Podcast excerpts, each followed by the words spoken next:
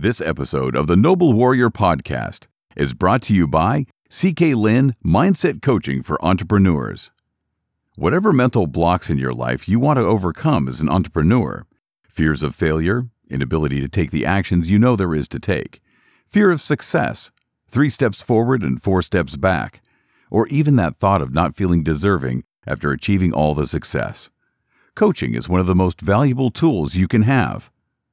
It's an investment in yourself, and it can yield some of the highest returns. CK Lin has the skills that will empower you to achieve the most accelerated results you've dreamed of. To help you get started, CK is offering podcast listeners a free strategy session with him, a $1,000 value. Visit talkwithck.com and schedule your free session today. Today, I'm really excited to have my next guest with us, Ben Tauber. He is the former managing director, executive director for the uh, for the Esalen Institute, one of the founding place of the Human Potential Movement. And he and I we met at the speaker speaker dinner at the Awaken Futures conference that talks about the intersection of technology, meditation, and psychedelics.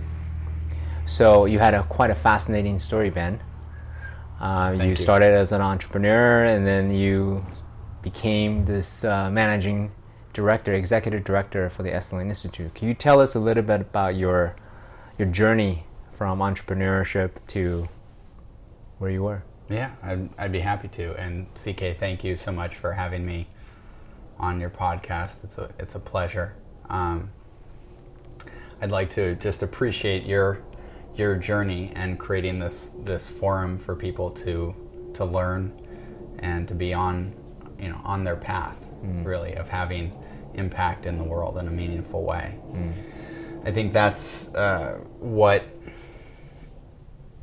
really inspired me to have this conversation with you was learning about what, what it is that you do and, and sharing a little bit of a, a kindred journey here. Mm.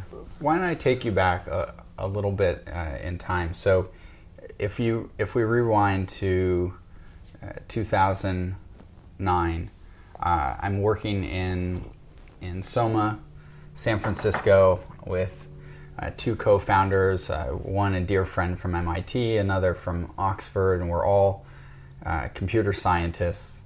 And we set out to build the next Google. And this was right after the financial crisis, and we're trying to, and we raise money and we launch, and it becomes this big thing. And suddenly we're on this rocket ship ride uh, building a product called Scoopler. And we had launched what was called a, the first real time search engine. And at the hmm. time, Google would only uh, deliver you results that were updated once a day, and we were doing it in real time. And we were indexing a service that had just become really large, and that was called Twitter. We had Twitter and all these other real time sources. And so you could see what was happening right now images, videos, and links for any sort of breaking breaking news, but it was reported by all of us. This was a novel idea. Mm. But if you play that out a few months, what gets interesting is we realize that this is not uh, what we thought it would be. It's not going to be in the next Google size thing. And we go through some twists and turns, and we end up selling the company to Google, which was a fantastic outcome. And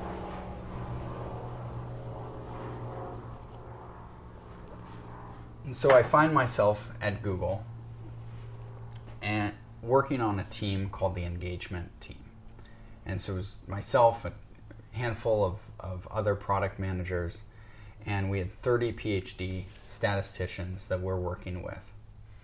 And together, we're all working uh, to figure out how to draw people back into, uh, into Google products, Google Chat or Hangouts or Google social effort at the time was called Google Plus, right? And so I am doing what I always thought would be my dream. I'm working at scale with tens of millions or hundreds of millions of users. I'm running all of these tests, and I've got all this you know, money in the bank and amazing, intelligent people surrounding me, and yet I was feeling empty inside.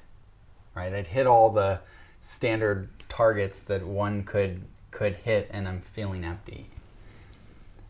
At that time, there was really no one that I could turn to to, to have this conversation with, but it felt like there was something more. And I was fortunate to begin uh, dating a woman at that time uh, who was interested in a similar path to me, and we began going to meditation retreats. And I remember this, and I think I think this relates to sort of our pre-conversation. I we go up to a place uh, north of San Francisco called Spirit Rock, and it's a Buddhist retreat center, and they do day-long retreats. And I remember uh, we did a, a day of qigong and meditation. And so these guys are sitting up there and they, uh, on a little platform and they're explaining the, the meditation. And I'm an engineer. And every time they talk about uh, energy or spirituality or something like this, my little bullshit meter goes to 11. Mm. Right? But when we sit and we do the meditation or I do the little Qigong practice, what I can't deny to myself is that I feel something different. Mm. Uh, at moments there was a sense of peace that might emerge, or just there's something that was right about that Mm. that I wasn't getting from the other side of my life, from the adrenaline driven experience of being inside of a Google or a fast moving startup or money or going out at night and uh, bottle service and all this sort of stuff. I wasn't getting that from all the things that we've been told this is what life is about. Mm. And yet it, my bullshit meter is still hitting 11. So it was around that time I uh, took a trip on, on New Year's. We planned a, uh seven day retreat, and we went down to this this uh, retreat center in Big Sur, which for those who haven't been down there, it's gorgeous. I mean, one of the most beautiful places in, in the world. I think we were talking about it, right? Mm-hmm. and you- you've got the rugged coastline there with these incredible cliffs just you know dropping off into the crashing waves and uh, certain times of the year you have whales traveling up and up and down and dolphins jumping and Wow. all this sea life but then beautiful uh, hills and everything so we go to this retreat for seven days and do a massage and meditation course which I recommend to anybody. Yeah. And I think as is typical of uh, bright minds, uh, not to say that I'm I'm bright, but I certainly think a lot. So there's always sort of at least one talk track. At least at that time, there was one talk track going on in my mind at all times, whether I was with someone or alone or whatever. Something's always going. And I remember we got into uh, you know third and the fourth day of the, the retreat and just there was no cell reception there so the phone's away from me and everything sort of calms down. And then i had this moment just standing there uh, locking the door to my room not doing anything profound not sitting and meditating. And i lock the door and i remember turning i look out and there's this beautiful garden and it rolling grass that takes you down to the cliffs and then the waves and the setting sun and all of that. Mm. In that moment, all my thoughts turn off. Mm. It was profound, right? This just this this quiet emerged for the first time, and I remember hearing the sound of the the birds chirping, and it was just someone took like the volume control and turned it way up, and you hear the the bees buzzing, and then someone took the gain knob on one of those old TVs, turned it way up, and the colors get real bright. Mm. And I look down, and I can't figure out where my body ends and the world begins Mm. what was interesting about that experience so, along with this feeling of, of connection is that also it just it felt true in a way like we know we have those moments where it just if it there's a feeling where you're like oh this is this is what this is really about Mm. and it doesn't need to be that sort of thing it could be cooking a meal with your friends it could be a, a flow state when you're painting or drawing or i used to you know i'd have moments not quite like that but not too dissimilar riding a motorcycle. Mm. You just get this feeling of being Superman, Mm. you know, flying through a canyon. Uh, but that one, that that connection, that sense of truth, I went, oh, there's something here. And in that moment of clarity, I was able to reflect on the work that I was doing at Google, Mm. and I realized that what I was doing with that team of PhD statisticians is that we were studying the science of addiction. Mm.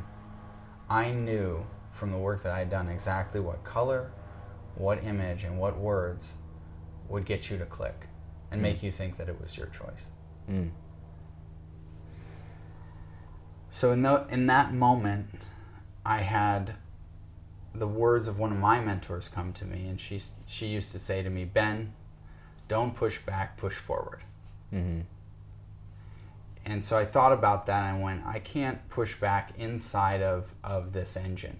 All of the incentives of the organization are, are designed to draw people back and make more dollars in that in that way.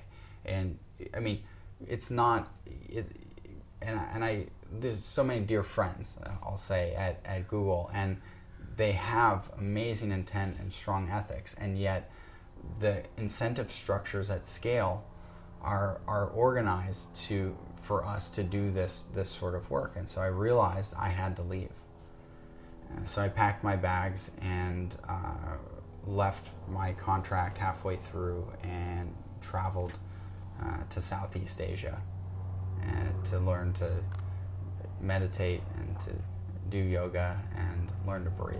Mm. Now, before you go into your own journey about the yoga, the breathing, the meditation, Yeah. tell us a little bit more about that emptiness that you felt, the lack of color that you felt. Because I wanted to share with people who are listening to this who may not be aware of what that state feels like. You know, how do you share with someone who is not aware of awareness, right? It's actually a quite a meta meta difficult challenge. So since you lived through that experience, I'd love to hear a little bit more about what that mental chatter feels like, what that emptiness feels like. Such a fantastic question, and I, and that's an entry point I, to me to to the deeper part of the discussion. I do hope we get to. When I, so if we rewind a little bit, when I was 22, I, fresh out of college with my engineering degree, I went and got a job at Adobe. And you, you have to imagine that I had grown up wanting to be a graphic designer. If you're a graphic designer, especially in the 90s and early 2000s, you're using Adobe Photoshop and Illustrator, you're using their whole suite. And to walk into that building now as an employee was this dream come true. Mm. Oh my God, here I am actually working on the software that I've always used as, as a kid. Mm. And I had this incredible drive to achieve inside of me. It might also be interesting uh, to talk about where that, that drive came from. Sure. But but to answer your point or your question, I would go home at night and I would have the felt experience of if steam were coming out of my ears. I felt like I don't know Wiley Coyote or something like like you know that image of of a of Looney Tunes as a kid where it's just literally I'm overheating because I'm thinking so hard. I'm trying so hard. It began to affect my my health in weird ways. I couldn't sleep at night sometimes. Mind chatter was was going constantly. I was unable to uh, be alone. If I was alone, I was always texting to arrange something. Sometimes at night, I would have this compulsion. I just got to go out, right? And I would go out and meet up with friends. We'd go to a bar and and drink. I actually never drank that hard, but there was just this compulsion to do stuff uh, where I was feeling physically uncomfortable. When I reflect on that, you can sort of tune in, and, the, and a feeling. It, it, and this is this is an important thing because I, I actually didn't understand this for most of my life, and it might be completely obvious for some of your, your listeners, and then some of them not not so much. Is is our our emotions are physical sensations in our body. Say that again. Emotions are physical sensations in the body. Hmm. So if you are feeling anger and you tune in, you can begin to become aware and ultimately describe exactly the set of physiological sensations in your body. So, anger for me Mm. is experienced as heat, Mm. tension, and vibration in my forearms and hands. Mm. It's frequently accompanied by tension also in my throat, Mm-hmm. along with other other heat. Right, and, it's, and that's often there's something that you need to say that you're not saying. Mm. Right. Fear, for me, I notice in my solar plexus. Mm. There's there's a tension that comes there that feels like there's a vice. I get another sensation. It's not. Um, I don't have a good word for it, but when you feel like you're missing something or someone's gonna get you, I, I have the sensation like I'm about to get punched in the side. Mm. This, now this is after four or five years of intentionally working at this every day and sort of moment by moment, Mm. trying to to describe and become more articulate of what what is my felt experience of, of an emotion. Mm. The the reason this is this is important, right, is is because this is what drives us, emotion, right? Out of motion. That's you know, that's the Latin root. That's what moves us. And pleasurable things we want more of, we move towards. Uh, you know, negative things we want less of, we move away. And that's literally it's just the the body sensation. Thanks for sharing that. Um, there's a quote that I really, really love, and this is attributed to Gandhi. It says, Our thoughts turn to our words, our words turn to our action, our action become our habit, our habit becomes a result. Right? And then, and it's like ultimately leading to your destiny. But I think there was a little bit of missing there. The missing link is emotions. Our thoughts actually leads our to our emotions.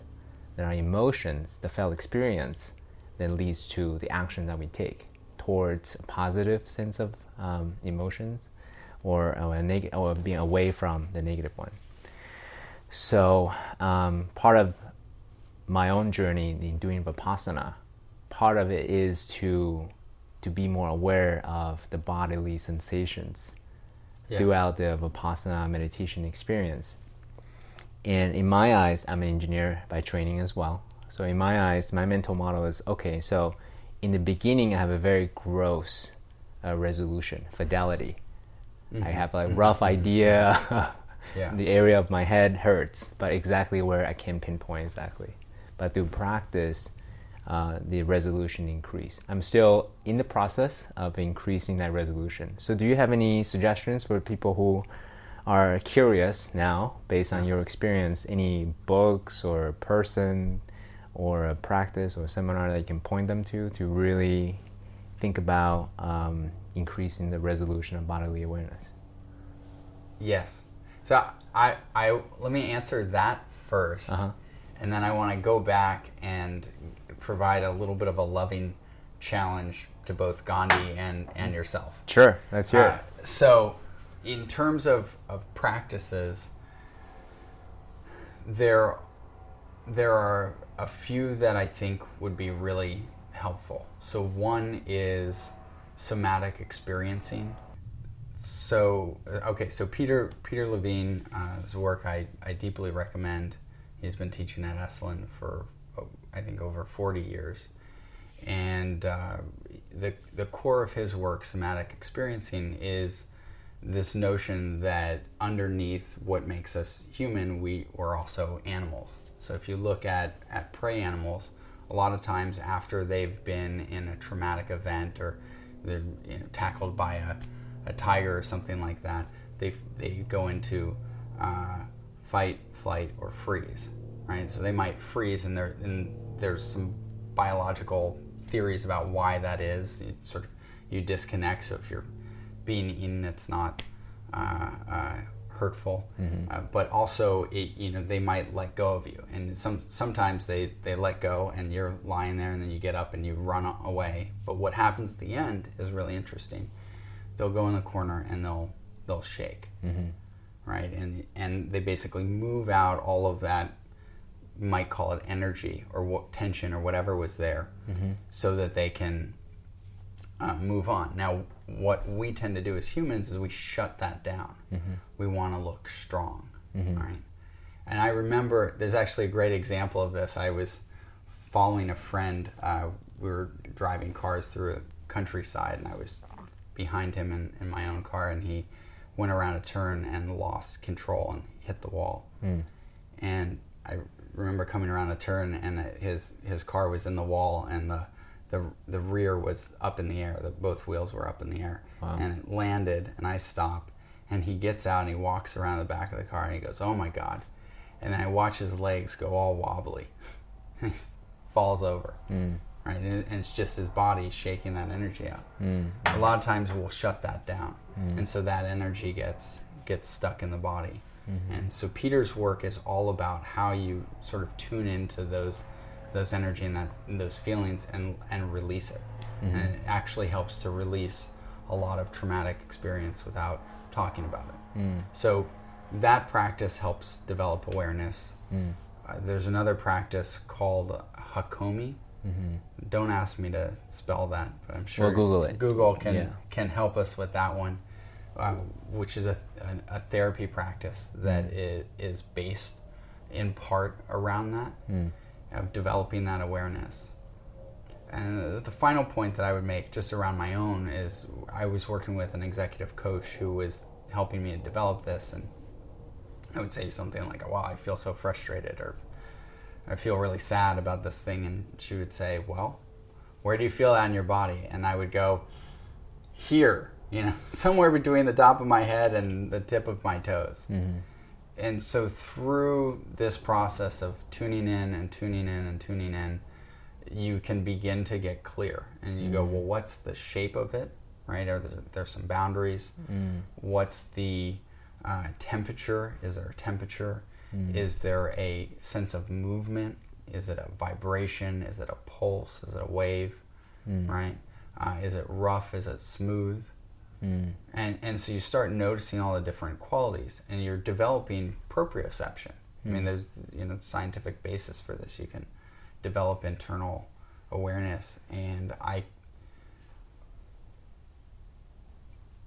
This is getting sort of weird, but I can feel the shapes of internal, uh, you know, uh, skeleton parts of my skeleton. I can mm. I can actually feel things on the inside of my spine now, for hmm. example. Hmm. And you're sort of like, well, why would you want to do that? But when you can notice that you're holding tension there and you can invite it to release, hmm. or you can tune in and say, well, you know, is there, and there's a strong connection between body and mind, is is there, you know, a thought that goes along with that? That process of inquiry is becomes incredibly powerful. It's not weird at all. This is great. Thank you Yeah. for sharing that. Yeah, yeah. I mean, Uh, ultimately, here, here's here's the thing I, I say to people: believe whatever you want to believe, right? And then ultimately, if if if that empowers you to to live the life that you love, Yeah. hell yeah, Yeah. right. So that's totally great. And then if there's scientific data to back it up, even better, Yeah. right? Exactly. Yeah. Exactly. And then and so then I want to get back to the challenge. Yes, loving challenge. The loving challenge.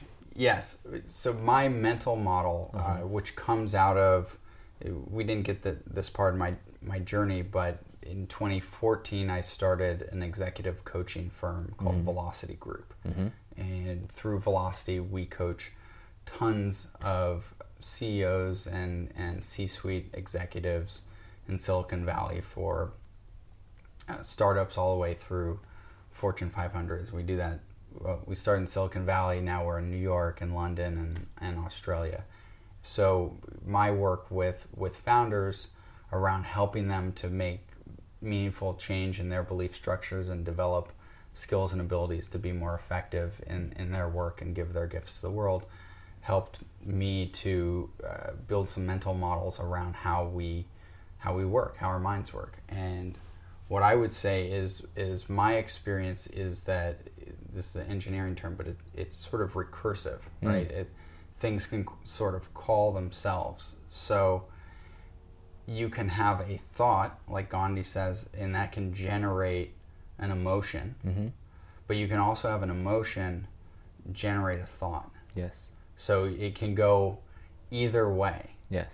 And then that's the interesting thing. And then, you know, one one thought could generate an emotion which generates a different thought which generates a different emotion. Hmm. And all of these are filtered through the structure of your belief system. Hmm. If, if you wanted, we could go into my functional model of, Let's of do it. how that Yeah. Let's That go works. there. Yeah. Let's go. Okay. so the way that I think about this, and again, I you know I say this this is at a functional level, right? So my basic view is that all models are wrong. Mm-hmm. Some models are useful. Mm-hmm. So let's consider this sort of a useful model that we can agree is wrong. Yeah. It's a, it's not about the absolute accuracy of the model. It's about the effectiveness, yeah, how it lends Right. to a particular desired outcome. Exactly. Yeah. So Yeah. please continue.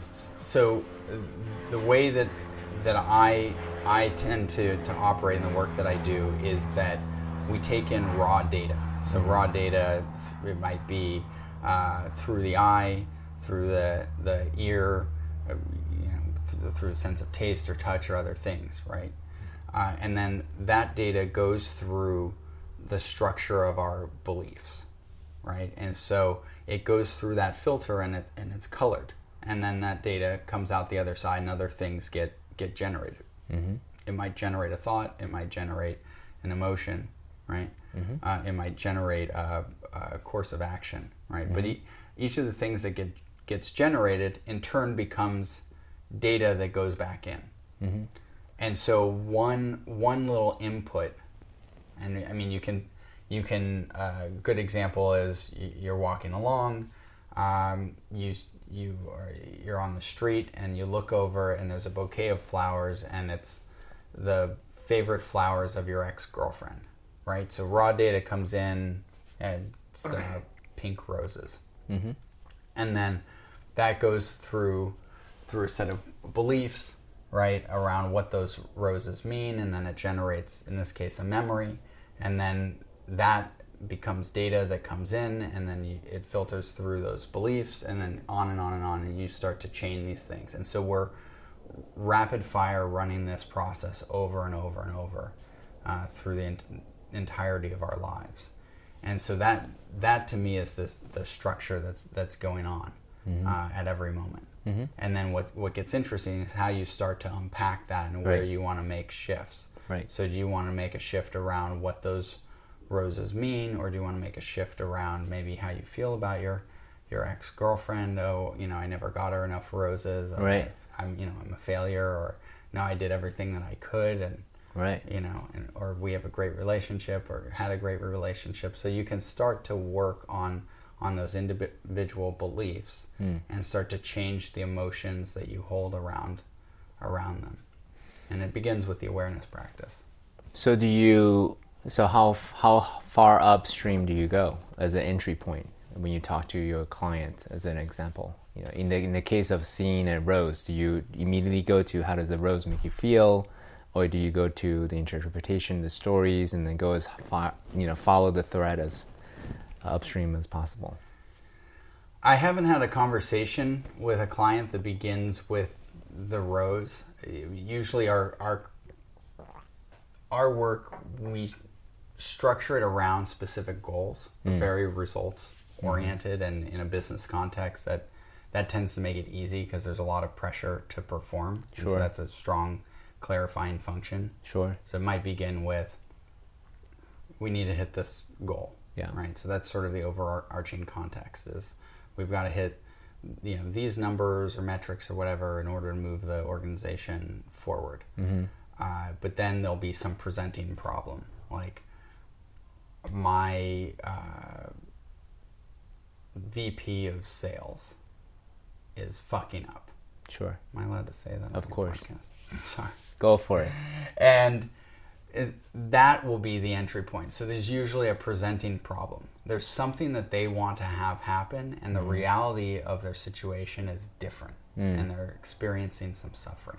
Mm. And that becomes the entry point in the inquiry mm. into both their own experience and relationship with it, and then how do they make shifts in their beliefs or c- capabilities or behaviors in order to get more of what they, they want. Viktor Frankl wrote a beautiful book, Man's Search for Meaning. And one of the most um, memorable uh, sentence that I got out of the book is um between stimulus and response, there's a space, and in that space lies our growth and freedom, right? Beautiful quote. Yeah, beautiful. So if I'm hearing you um, as a way you coach your clients, is in bringing awareness during that space. Like, hey, why do you say that your VP of sales is fucking up? Like, where is that coming from? How do you feel? And then you start to kind of unpack that space. Is that an accurate way to um, describe or give it back to you what I hear? That is that is part of it. I think the other part is is what is the under sort of drawing the water line down on mm-hmm. the subconscious, mm-hmm. revealing more of the subconscious set of beliefs mm-hmm. to to discover why they're choosing to to experience their VP in that way, right? So uh, this is the difference between fact and story. Uh, I don't know if that's a familiar concept, right? But a lot of times, what we relate as a fact, mm-hmm. our VP is fucking up, is a story, mm-hmm. right? That's a that's a narrative. Mm-hmm. He may or may not, or she may or may not agree, right? Uh, now, facts are things that a that a camera can record. So, the VP missed his numbers. That would be a fact, right? Or uh, I feel angry. That's a fact. You can't. There's nothing debatable about facts, right?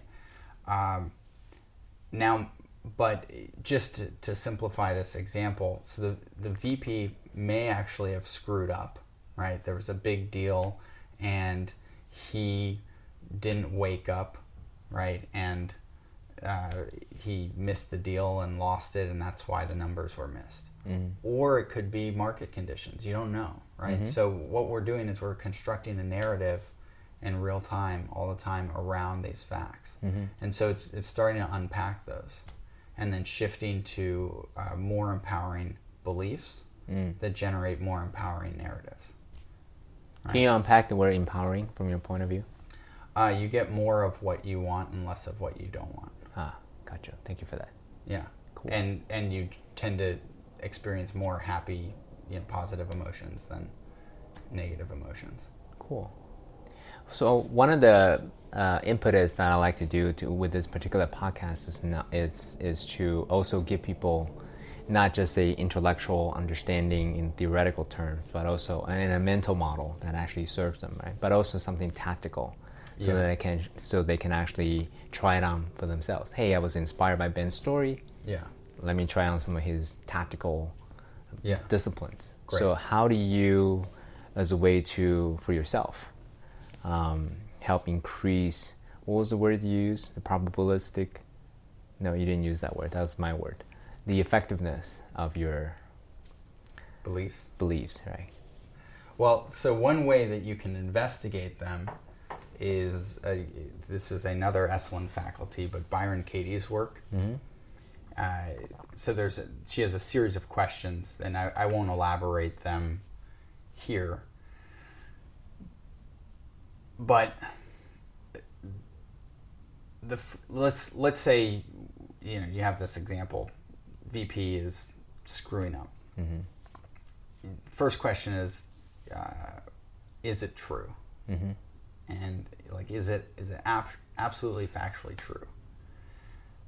And that part's debatable. Now a lot of people uh, when they have sort of a fixed mindset they're like yeah they're totally fucking up. But here's the interesting question is how uh, how is it that the opposite of your story might be as true or truer? So in this case, you, you would put to, you know, put together the mirror opposite of that. The VP is doing a great job, and then try to come up with evidence, a few different points of evidence that they are doing a great job. Now, what I find is if you're looking at something objectively, that's and then you can see both sides of the coin, we, and we know this.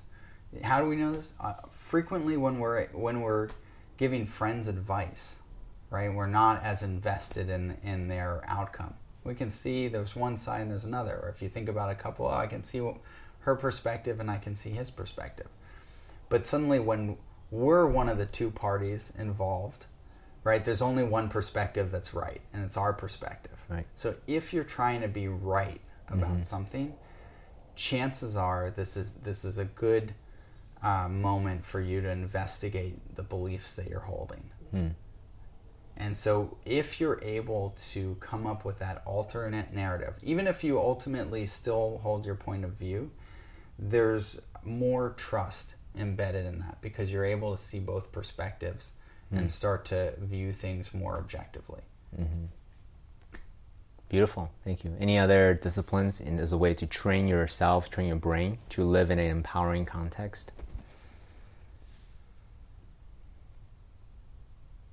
Because ultimately, the outcome is people, you, as you said, I love that definition. You have more of what you want, Yeah. right? And that includes the, the things that you want, the, the success that you want, and as well as the internal emotions, the joy, the bliss, right? Everything that people want more of. right? Yeah. So, how do you train yourself to live in that empowering context? Well, I think there's two. Uh, there's sort of two parts of this. In my view, there's sort of absolute truth and relative truth. Sure. Right. So, the, in the absolute truth sense, this this to me is sort of the spiritual work. Mm. Is uh, What's spiritu- what's spirituality for you? Just define that for a little bit, so that way people can. We're going meta meta. yes, uh, that's good. I I've never actually tried to uh, define spirituality uh, for myself. I think it's it, it's the sense that there there's something more, whether you call it uh, you know consciousness or the universe or God or, or whatever, but that there's there's something more here than the the materialist perspective. Got it. Thank you. Um, and I, I strongly separate that from religion. Yep. Right? Uh, you know, religion has a specific mythology and rituals and Right. uh, and structure around it, you know, dogma. I, I love Bruce Lee's quote.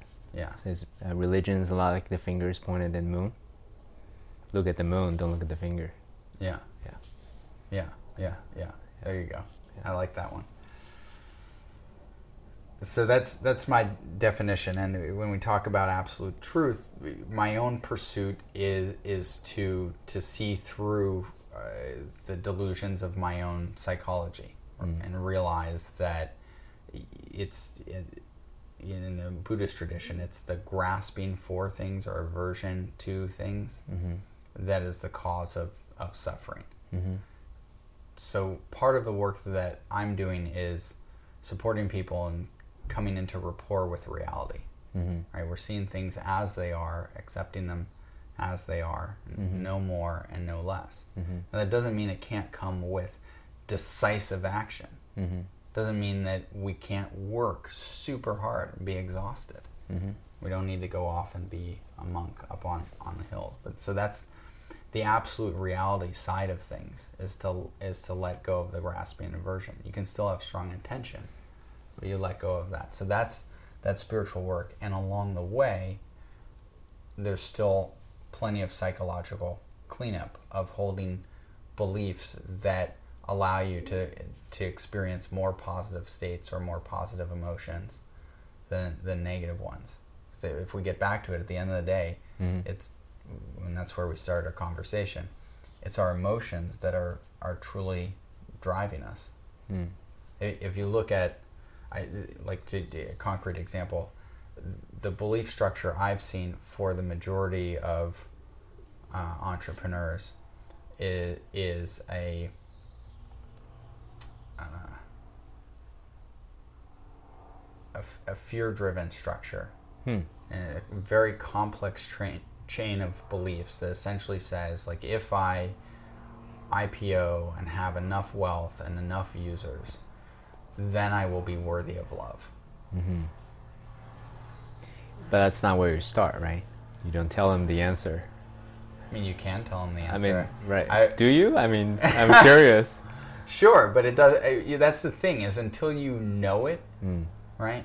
Until you deeply know it in your bones, Mm. that's it, it doesn't. It doesn't make a difference, Mm. right? It, true. It, it learning these things is like riding a bike. If Mm. you've read all about riding a bike, Mm-hmm. but you get on the bike and you and you you fall over, Mm-hmm. then you, you don't know how to ride a bike. Yeah. And, and so the way that relates practically here is until your decision making, moment by moment by moment, looks like you riding the bike, you operating from this, this place of not having uh, grasping or aversion Mm-hmm. to your current experience, Mm-hmm. you have you don't truly know it. You may understand it, but you don't know it. Mm. and so this is why I think there's there's some very simple, you know, absolute truths, and it gets very complex on the psychological side with all of these beliefs because they show up in so many different contexts: your family, your relationship, your uh, views on your your body, uh, you know, finances, what types of uh, activities you enjoy doing, right? And all, all you know, it's a small set of truths showing up in very con- different contexts, and then how do you actually shift those beliefs to be more aligned with with a deeper truth? This actually may be a great segue to. So Confucius, he said, self mastery, family, country, world. Right. So we had talked primarily a lot about the self mastery aspect of it. Yeah, right? During the day to day, you know, between stimulus and response, how do you respond, train yourself, and so on and so forth. As someone who were who was responsible, the executive director for the Esalen Institute, um, you you were responsible for your team, for your organization. You know, you built companies before. Someone who is all who were responsible to bring forth um, the mission how do you navigate the, the zooming up in and out of holding your value um, and cultivate that culture and then making that broader impact that you wanted to make you know in the conscientious space. Let me see if i can ask the question in a, diff- a better way. Yeah, um,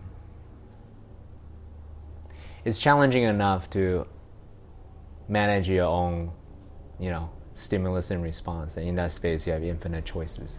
Yeah, now you're now responsible for making that decision for your family for organizations i would say it's perhaps infinitely more difficult because now you got to think about a lot of other ramifications so as someone who headed the Esalen Institute, right? Well, how did you navigate that space? good question. So the this the spiritual side of me wants to to ask you: Is it really more difficult, or is that a construction of the mind? Right? It- Yeah. Right. So at one level, you can look at that as another belief, Mm. and sometimes we tell ourselves this: This is hard. Mm. This is difficult, or this is complicated. Mm. Some sometimes it is, right? So, but not not always. There's a couple of simple models that that I used, and I mean the big caveat here is that you know I believe we're always learning, and there's a lot of decisions that I made where I learned a lot. Right? I don't think I always got it right. Definitely not. Welcome to being human. Right? Yes. Welcome to being human. Uh, but one is as as a leader, I believe our responsibility is to not just model what we want to see in the world, but embody it. So it does start with doing your own inner work. Totally agree with that. And that what my practice looked like uh, while I was at Esalen was an hour a day of meditation in the morning, um, exercise daily, and usually a half hour, an hour of meditation at, at night. And, part of this is context for six the first six months of my role we were in crisis because we'd had experienced massive landslides that cut us off and effectively turned Big Sur into a an island cut off from the rest of the world and we were I was working to stabilize us financially and organizationally and all, all this stuff uh, so I, I needed that to just get myself through but one model that I I really like comes out of uh, the work of Fred Kofman. So he's another great executive coach, and I love his book, Conscious Business, where he very uh, pragmatically applies a lot of these principles around consciousness to very specific business conversations. This would be a general recommendation. Hmm. You know, it's like here's how to have a hard conversation and make agreements, and here's what to do when those agreements get broken, things like that. And, and so one of one of the uh, guiding principles for me was what he called uh, circles of compassion. Hmm. And the the way that a circle of compassion works is, is, is essentially we tend to myopically focus on the very specific instance of whatever the issue is that's presenting. And he's saying, hey, take take your compassion around what's going on there and start to expand it. You know, if it's between you and a particular person, think about the impact to the team or to the organization or to the the customers or to the mission or the world at, at large. And so you you know sort of zoom in, zoom out through these circles of of compassion to try to navigate. And, and it's interesting because as you start to zoom out, oftentimes the the what feels like the right answer, what is the most compassionate thing to do, uh, becomes more and more clear. Hmm. So a, a, good example might be you have uh, a staff member that's not performing. You know, like Joe's not performing. Sure. Right. Now, obviously, you start with Joe, and you know, can you have a conversation about it? Do they need support? How can we support Joe in doing his best work, right? Uh, but let's say, you know, because not everyone's open to that. You, you run into a circumstance where it's like, oh, actually, you know, Joe is not a fit for this role. So one, you you can be compassionate there. If that if that is the conclusion that that you reach, we're not setting Joe up for success. But a lot of people are like, oh, well, we can't let go of Joe because he's got a family, right? And that's not, you know, he needs to earn money and support his family and all this. Well, what if Joe is a, like a surgeon and he's bad and people are getting hurt, right? Mm-hmm. Customers are getting hurt. So you've now expanded the circle a little bit, right? Then then it, it, it, shifts. And you're like, oh, well, actually, well, we're not supporting Joe and doing the best work of his life, and people are getting hurt by it. And maybe it's less dramatic than that. He's a sales guy. Well, he's missing his numbers, and that's bringing the team down, they're not able to thrive because he's not doing his, his work. And that team going down means that now the company is missing their numbers. Now the company can't deliver on their mission. And maybe they have a great mission, like Esalen, which is to advance human potential in the world. Mm-hmm. And so when you start to expand out the circles of compassion, the answer can become more clear. Mm. Right. Now, what I'm always interested in, just to go back to our theoretical Joe, is how can I support Joe in giving his greatest gift? Mm-hmm. So the conversation is really around that. It, you know, is why is he not performing? Are there other factors or other things that we can sort of shore up or get him the support to do that? Or is there another role that puts him into his zone of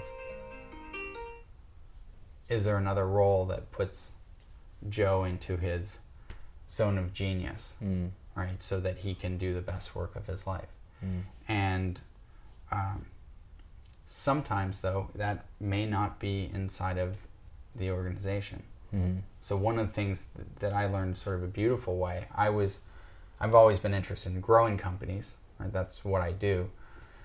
When I stepped into Esalen, we were in crisis, losing a million dollars a month with no ETA on when we could reopen. Our Mm. fate was not in our own hands because we're wait, you know waiting for uh, government organizations to rebuild roads that are in active landslide zones so we had to make some hard decisions and one of the first things that i had to do was lay people off and this was uh, terrifying. For, for me but uh, much harder for for them certainly. One of the fears that would come up in me at night and keep me up is what if you know what if that person can't find a job or make a living or things like that? And I can't tell you how many times individuals would call back. We had, a, we had a team that tracked everyone that we, we had to let go to provide them support, and they would give me so much feedback around so and so sort of had been afraid to leave. They were Mm. sort of ready for the next step of the journey, and they'd been afraid. And I remember one woman I, I spoke to, uh, within a week, she found a house in the town that she always wanted to live in, and then got her dream job. And here I'd been holding the story that, that I was harming her, and, and in fact, it empowered her to thrive. Mm. Another good example of how the opposite of your story might be as true or truer. Mm. Beautiful. I know that we don't have a couple minutes left, so I wanted to, you know, one of the things that really inspired me during your talk, during our dinner series, was the idea of moving from human potential movement to the collective potential movement. So maybe we can give people a little sneak peek of the next conversation. So, what do you mean by the collective potential movement?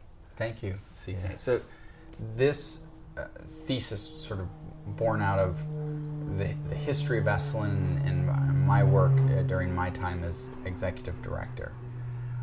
In the 1960s, Esalen birthed the human potential movement. It was this idea that we are individually but collectively much more than we think we are. That we're only limited by these false beliefs that we we hold about ourselves and, and the world. And those beliefs get instilled in us sometimes by our family or by education or religion or our nation, things like that, about what's possible. And that we need to break through those false beliefs to realize our full potential as humans. One of my favorite examples of this is Roger Bannister right, who broke the four minute mile. And you, you, you're nodding at me. You know this this story, but I'll, I'll briefly describe it just to illustrate the point. There, were, there was a time when it was understood that uh, a f- running a mile in four minutes was the limit of what human physiology could do. That if you ran faster than four minutes, y- you would die. And Roger Bannister, a longtime runner, was getting close to this mark and he said, Hey, I'm going to run the four minute mile. And there was press there and there were doctors there, right? I mean, they were ready that when he r- broke this record, that he would just collapse and they would have to resuscitate him and what is it, put on the, the electrodes on him and restart his heart and all this. And, you know, amazing story. He breaks the four minute mile and he doesn't die mm-hmm. or collapse. Mm-hmm. And that's fascinating. But to me, what was more fascinating is that in the months that followed, you know, 10 and then 20 and dozens and hundreds and now thousands of people have all broken the four minute mile. And what happened? Did he unlock uh, some hidden ability that?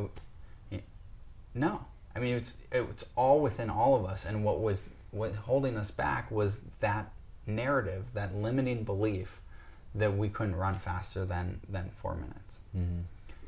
So built on on this idea of breaking through the limiting beliefs, Esalen tried to create a safe container where the pioneers who were working way beyond the limits of what was thought to be possible. And at those times, that was, in a sense, being a bridge for a lot of the traditions from the East around things like yoga and meditation, but also in the West, bringing in new forms of psychology and neuroscience or body work, all these different things, and creating a safe space for these pioneers to come together and actually explore at these frontiers of, of human potential.